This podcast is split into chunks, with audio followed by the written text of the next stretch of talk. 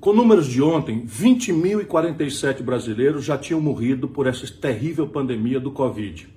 390 mil brasileiros contaminados estão aí desesperados por falta de leito de UTI, por falta de teste, por falta de respiradores. E eu esperava, porque além dessa tragédia de saúde pública, uma das piores da nossa história, eu também estou testemunhando milhões de empregos serem destruídos no verdadeiro genocídio das pequenas microempresas brasileiras. Isso tudo pede que o país faça um enorme esforço reunido para lutar contra essas coisas. E aí, o que eu assisto, e não posso ficar lá calado, uma reunião que parece que transformou o Palácio do Planalto num verdadeiro covil de bandidos. Esse é o meu sentimento. Quem assistiu essa reunião, como eu agora assisti na televisão, fica chocado com o nível de vulgaridade, de incompetência, de paranoia, de alucinação coletiva que o Jair Bolsonaro conseguiu levar para o poder no Brasil.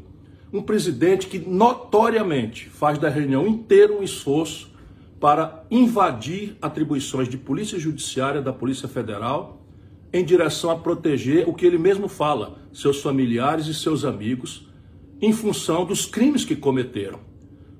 Em seguida, distribuindo a palavra, é um verdadeiro descortino, uma verdadeira é, fila de desatinos e maluquices, que começa por um ministro da Educação defendendo que os vagabundos, ele chamou os vagabundos do, do, do Supremo Tribunal Federal, devem ser presos. Isso é um cometimento de um crime muito grave de responsabilidade e o Bolsonaro riu e assentiu. Vira para o outro lado da mesa, está o Paulo Guedes, com todo cinismo e ironia, numa época dessa, falando números absolutamente mentirosos de 300 bilhões de reais que teriam sido desembolsados, de crédito em profusão que teria sido liberado, que simplesmente não aconteceu. Até o presente momento, 30 bilhões foram liberados para pagar as 55 milhões de famílias que vão receber que, a primeira, que receberam a primeira parcela da ajuda.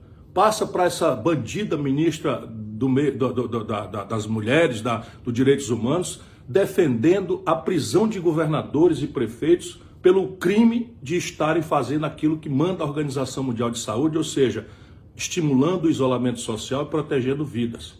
Passa para o outro lado da mesa, vem ainda o ministro do Meio Ambiente dizer assim com essas palavras: com Bolsonaro aplaudindo que nós precisamos aproveitar, disse o ministro, essa distração macabra que hoje orienta o nosso povo pelo medo, pelo pavor de morrer ou de perder o emprego, para destruir a legislação que protege o meio ambiente, o patrimônio histórico e as populações indígenas.